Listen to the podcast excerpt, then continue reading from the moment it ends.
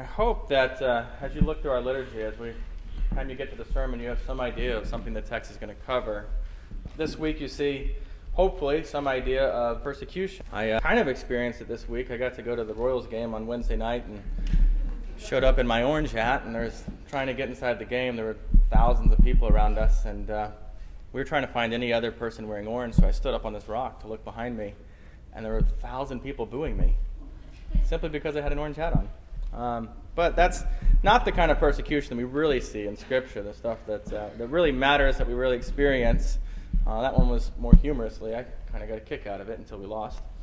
Uh, but it was fun. So grab your Bibles. We're in Acts chapter 4 today.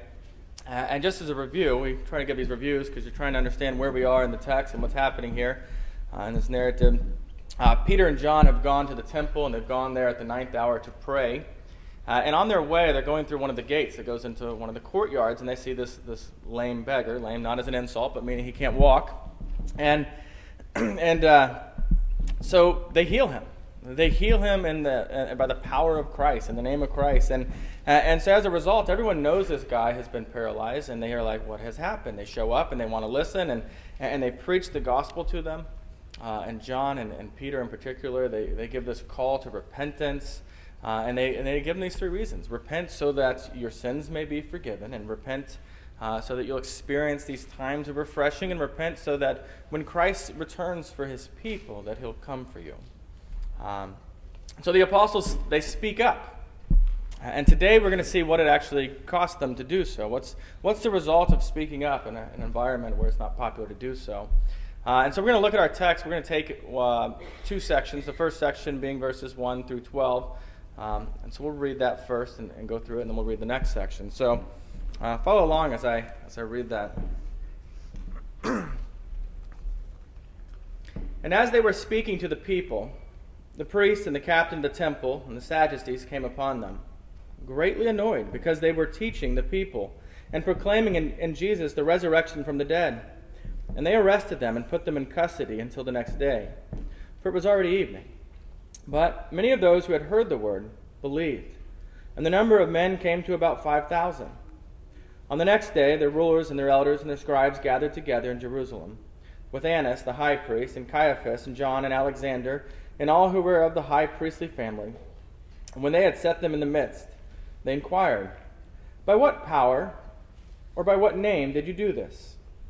then Peter, filled with the Holy Spirit, said to them, Rulers of the people and elders, if we are being examined today concerning a good deed done to a crippled man, by what means this man has been healed, let it be known to all of you and to all the people of Israel that by the name of Jesus Christ of Nazareth, whom you crucified, whom God raised from the dead, by him this man is standing before you well.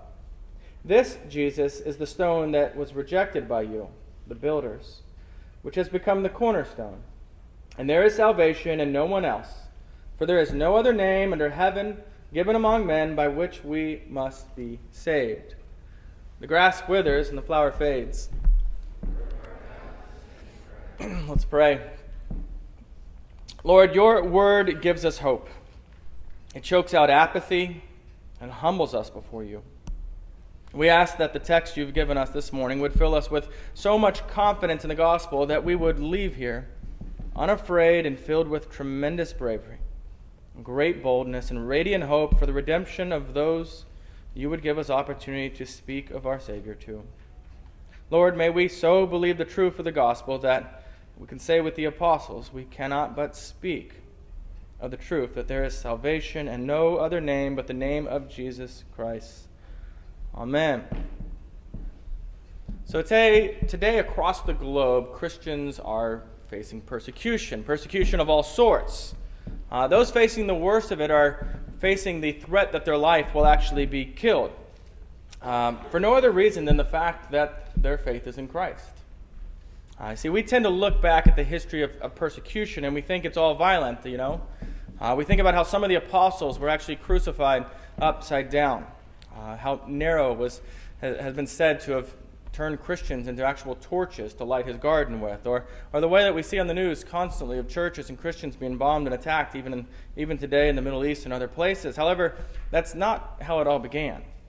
See, our, our text today marks the very first instance of persecution for the New Testament church. Uh, after speaking up uh, and calling people to faith in Jesus Christ, the apostles get this mix of, of good news and, and bad news in that moment. Um, see, the good news is that many believe the gospel. Uh, and there are now 5,000 Christians in Jerusalem that are spoken of here. It says in verse 4 many of those who had heard the word believed. Amazing fruit from just simple ministry of the word being proclaimed. Uh, the bad news, however, is that the leaders in the temple are so annoyed by what they are preaching that the, this gospel and this, this message of the resurrection of Christ uh, that they arrest them and they take them away. See, the apostles spend a whole night in jail as a result of this, and, uh, and because really, you know, they have this expedient uh, judicial system, mostly corrupt, but it's expedient, uh, they get to face the council the very next morning. Uh, so, just so you have an idea of this, this, uh, this high court, or this Jewish high court that we're being, uh, being taken to here, was made up of 70 elders and then the current high priest. So, there's 71 people in this council that they have to stand before. Annas mentioned here uh, that's the high priestly family. He's kind of a big deal in this, this regard. Uh, his son in law is Caiaphas, and Caiaphas is the current high priest at the moment. Uh, his son John, you see mentioned in the text as well. Not much is said about him here, but after Caiaphas, his son becomes the next high priest. Uh, and so you can see there's some degree of nepotism going on. Um, this is a powerful family. Uh, the council is, is kind of like our Congress. It's made up of a, a mixed group of, of, of, different parties, of different groups. And uh, the minority group is represented by the Pharisees. You know about them somewhat. They're obsessed with the law and rules and how far you can walk on the Sabbath and things of that nature. But the majority group is the Sadducees. Uh, the major distinction between those two is that the Sadducees don't believe in any resurrection. No one, anywhere, anyway can be resurrected. Um, that is a huge thing for them. Uh, the Pharisees believed in the resurrection, not necessarily that Jesus did, but they did believe in it. Uh, and the Sadducees were not fans of Jesus before. Um, why? Because he spoke of the resurrection. Uh, and here, now his disciples are teaching the very same thing. This is what annoys them so much. Uh, I do love the way this works out. Remember, they go to the temple, they're going to the time of prayer, they're going to preach the gospel, to share the gospel. Uh, God heals a man, everyone there starts to listen to them, many of them believe how frustrating then in that moment that they get arrested. Things were going so great. Suddenly we're getting arrested. Uh, what a downer. And, and so they find themselves, though, and this is what I love, they find themselves standing before some pretty significant people in the culture. And, and what question does the council ask them? By what power or by what name do you do this? Yeah, I think we can answer that. I mean, we've come to share the gospel, and you ask us that? Yeah, See, remember though, that, that difficulty here is that the majority of the people they are about to speak to, people who decide their fate, what's going to happen them, don't believe in the resurrection at all. And the apostles are very aware of this. Um, surely, you, know, you think during the night it must have crossed some of their minds, you know, Peter, now might not be the best time to mention the resurrection. Maybe we just gloss over that, um, you know, for this, this time being. Uh, what are they going to say? Jesus actually spoke to moments like this. Uh, you might remember back in Luke 21 12 through 13, uh, Jesus told them, They will lay hands on you and persecute you, delivering you up to the synagogues and the prisons, and you will be brought before kings and governors for my name's sake. And here's what he says. He, Jesus continues on. He says, This will be your opportunity to bear witness. This is your opportunity. And so, this is an opportunity to bear witness about the gospel, about the truth. But what are they going to say in this moment? I mean, do you, do you know that this is very applicable to us today? Uh, we get asked very similar questions, not with the same antagonistic to it. No one's threatening to kill your life, praise God, at this point anyway. Um, but we get asked questions like this that we can answer where we speak to our Savior, or we can find some other way to answer. Uh, it might be as simple as, you know, why are you so happy today? What's going on? Um, or so many terrible things have happened to you this week. Why aren't you freaking out? You know, uh, how have you had success in fighting sin? How do you answer that question? I had a, a guy some time ago tell me uh, with joy that he had gone a few days without looking at pornography. I said, That's great. How'd you do it? Uh, and I expect to hear some, some list of fences he's put up. You know, I, you know, I tore out the internet. I, I uh, poked my eyes out with sticks, something like that. Uh, but what he told me was that he prayed to God in the name of Christ each day and, and just asking for that day, and that the Lord answered his prayer. Yeah, that's a better answer. Um, that's one that really shows me. Really, it's in the power of Christ that he was able to do this. You know, he asked for daily bread, and the Lord gave him daily bread. Anytime we have a chance, anytime you have a chance to give God the glory, take it. Uh, in our text today, their safety, even their lives, is absolutely at stake here.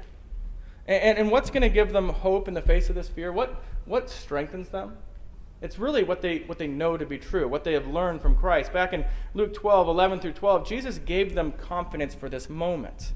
It's the kind of thing you and I have to establish if we're ever going to be able to stand in this moment. He's, he says in Luke, and when they bring you before the synagogues and the rulers and the authorities, do not be anxious about how you should defend yourself or what you should say. For the Holy Spirit will teach you in that very hour what you ought to say. This, this is where the truth that they have learned in the past is being put into practice to give them strength for the moment. He's saying, guys, don't be anxious about what you're going to say. The Holy Spirit will help you, He will provide the words. Look at verse 8 8 right here. What do we see in our text? Then Peter, filled with the Holy Spirit, said to them, God provides, just like he said he would. Now, we do well here to notice also that Peter here actually responds to them with a great deal of respect. He refers to them by their titles. He says, rulers of the people and the elders. He doesn't go rogue in some disrespectful way. He still understands this. And uh, verse 9, then, Peter points out that, that this crime that they are actually being, you know, standing here to defend is this good deed. Listen, we healed a man. Is that what you want to know about, this good deed that we did? Is that what we're being, being trialed for here? A man 40 years who has been paralyzed is suddenly healed? And, and then in verse 10, we just we see this boldness. Let it be known let it be known to you and to all the people, right? And, he names Jesus as the source of the healing. He explains Jesus was crucified, Jesus was dead, Jesus was raised from the dead. And again, remember, he's speaking to people that don't believe that, and they're upset at them for saying that. Uh, it's the very thing they know will be upsetting.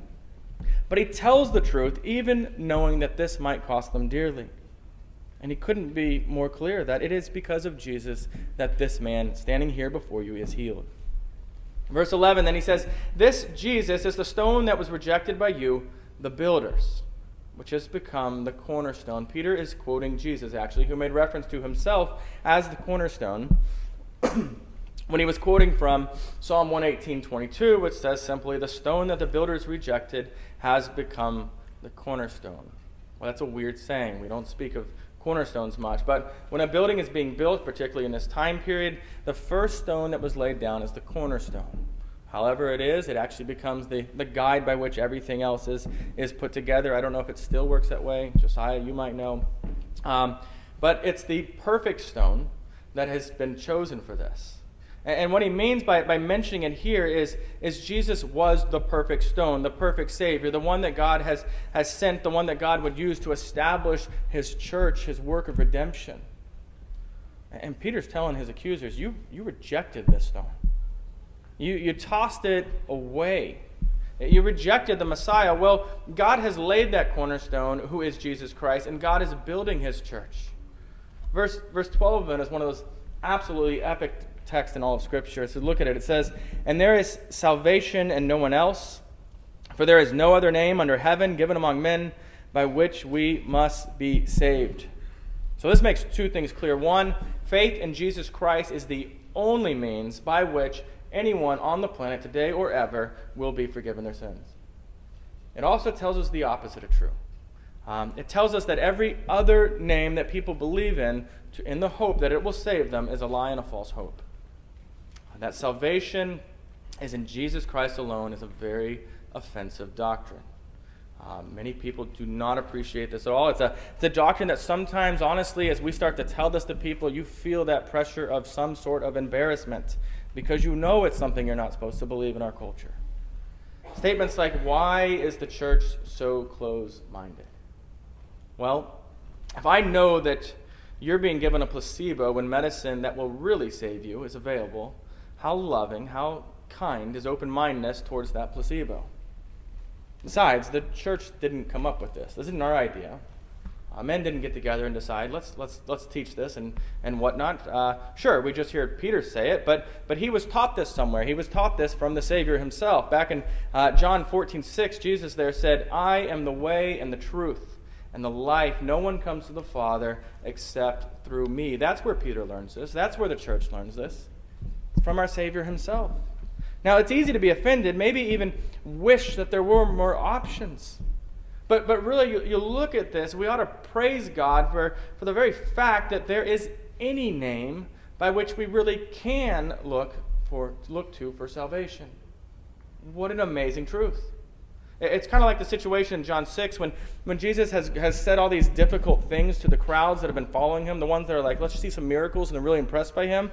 Uh, and, and, and he says these difficult things. And many of the people are like, all right, Jesus is crazy, we're out of here, and they turn and they go to leave.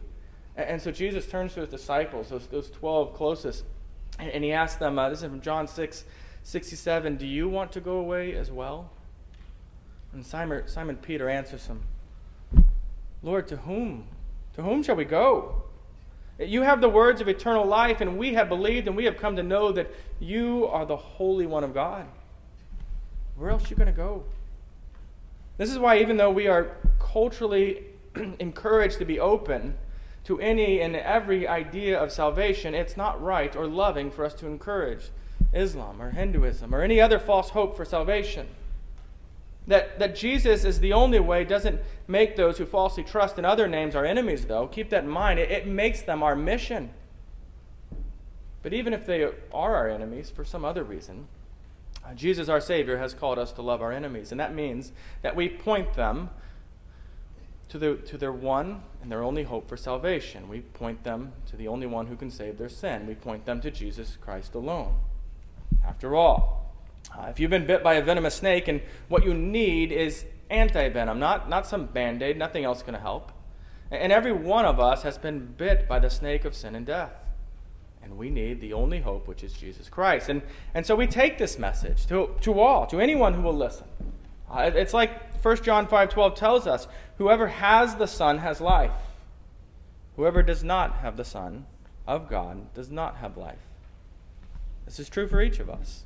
Either we have the Son, received by faith in Jesus Christ, and thus eternal life, or we are without a Savior, and we remain under the wrath of God. There is no other option. That's it. Uh, and so, yeah, there's only one way, but apart from Jesus, there would be no other way. No way. What a glorious truth this is. Uh, so let us praise God for His goodness, for, for sending His Son to be our Savior. Um, you know, may we not be May we not shy away from sharing this message of hope with others. Uh, others who, apart from this message, will perish in their sin. Okay, so Peter's been bold in speaking to the council, right? Um, these men who are going to decide their fate, uh, some dangerous men in a lot of regards. And, and, then let's see what the response is. Verses 13 through 22. Uh, follow along, I'll read it. now, when they saw the boldness of Peter and John, and perceived that they were uneducated, common men, they were astonished. And they recognized that they had been with Jesus. But seeing the man who was healed standing beside them, they had nothing to say in opposition. But when they had commanded them to leave the council, they conferred with one another, saying, What shall we do with these men? For that a notable sign has been performed through them is evident to all the inhabitants of Jerusalem, and we cannot deny it. But in order that it may spread no further among the people, let us warn them to speak no more to anyone in this name. And so they called them, and they charged them not to speak or to teach uh, at all in the name of Jesus. But Peter and John answered them Whether it is right in the sight of God to listen to you rather than God, you must judge. For we cannot but speak of what we have seen and heard. And when they had further threatened them, they let them go, finding no way to punish them because of the people for all were praising God for what had happened. For the man on whom this sign of healing was performed was more than 40 years old. The council is shocked by their boldness. They didn't expect that. You can imagine a, a group of 71 men of, high standing. You come in there, most people are intimidated by them. And yet, Peter and John and the apostles, there's nothing. So they're shocked by their, by their boldness because, uh, you know, what's it say here? Um, these are uneducated, common men. Uneducated. Uh, they've not been trained. That's what we might say. They've not been to seminary. They're not ordained. They're not scholars of any sort. Uh, common here, meaning they don't hold any particular position in the Jewish religious community uh, system or religious system. Uh, but they spoke the truth and they spoke it boldly. And I, I can't tell you enough how important it is that people hear the gospel from your lips, from your mouth. I, run into this issue all the time. It's, it's your job to say this because you're a pastor. I mean, I, I became a pastor because I find the gospel so important, but, but I get it. I might have, or at least I might appear to have ulterior motives for why I would tell someone about the gospel. Nobody can accuse you of that. And if you know enough to believe the gospel, you know enough to share the gospel. In our text here, after Peter and, and John speak, the, the council sends the apostles away. Uh, you know, get them out of here. Let's discuss this. Let's figure out what we can do. And, and you can imagine once the room had cleared, just kind of that, oh crap, what are we going to do with them? Just this panic. How do we handle this situation? What I almost find most amazing is that they don't believe. I mean, they see this a miracle. They don't deny the man being healed, and yet they don't believe. In fact, they, they even say there that in verse 16, we cannot deny it. There's no question there. It really just seems, why don't they just believe? We've just seen, they preached this to, to a crowd of people, and 2,000 of them came to believe it, right? And now 71 of these council members hear the same gospel, and not a single one is mentioned coming to believe it. The apostles were faithful in both situations. They, they shared the same message in both instances. And the first time, God gave this huge, bountiful harvest. And the second time, nothing. You know, let that be an encouragement to us to, to be faithful messengers, even when the results are not as bountiful as a harvest as we hope for. Um, but instead of believing the gospel, the council treats the gospel like the plague, don't they? We can't fix this. Let's just isolate it, stop it from spreading. Brilliant plan, right? The, the brilliant plan that they actually come up with is guys, don't talk about Jesus. That's it. Um, it says they charge them. Charge them. That's a, an indicative. That's an actual command. And, and it's a command that actually carries weight when you consider that uh, these are the same people that managed to get Jesus, their Savior, crucified not long before. Um, and so it's not like some powerless people just said, keep your mouth shut. They understand the weight of what's going to happen if they disobey. And, and Peter and John respond with this, this saying Whether it's right in the sight of God to listen to you rather than to God, you must judge. For we cannot but speak of what we have seen and heard. That first question of whether it's right or not tells us that they understand that these men are in a place of authority. Now, this text is not anti authority as it's often represented or presented. Um, if you look closely at this, what you rather what you see is its submission to a higher authority, to God, to the great commission that God has given His church so that the message of the gospel goes out to the ends of the earth. See, obedience to, to elders, to governments, to parents is all very important, um, but it's not absolute. God places authority in our lives for our good. I think sometimes our, our constant push for in, uh, uh, independence, to be, to be out from under any authority, is not community, and we have suffered as individuals because of that attitude. Freedom is not having no authority over you, it's, it's knowing which authority over you must be obeyed to live in accordance with the, with the life that God has given us. They also say in verse 20 here, For we cannot but speak of what we have seen and heard. Why not? Why can't they just shut their mouths for a while to ensure that they live another day and they can speak about it some other time, right? Why can't they do that? Well, you remember verse 4 in this text that we, as we started here. It said, But many of those who had heard the word believed. They can't but speak to others because that's how they might hear the word, hear the gospel, and be saved. That's why. Uh, Romans 10 14 through 15 says, How then will they call on him in whom they have not believed? And how are they to believe in him whom they have never heard? And how are they to hear without someone preaching? And how are they to preach unless they are sent? As it is written, How beautiful are the feet of those who preach good news.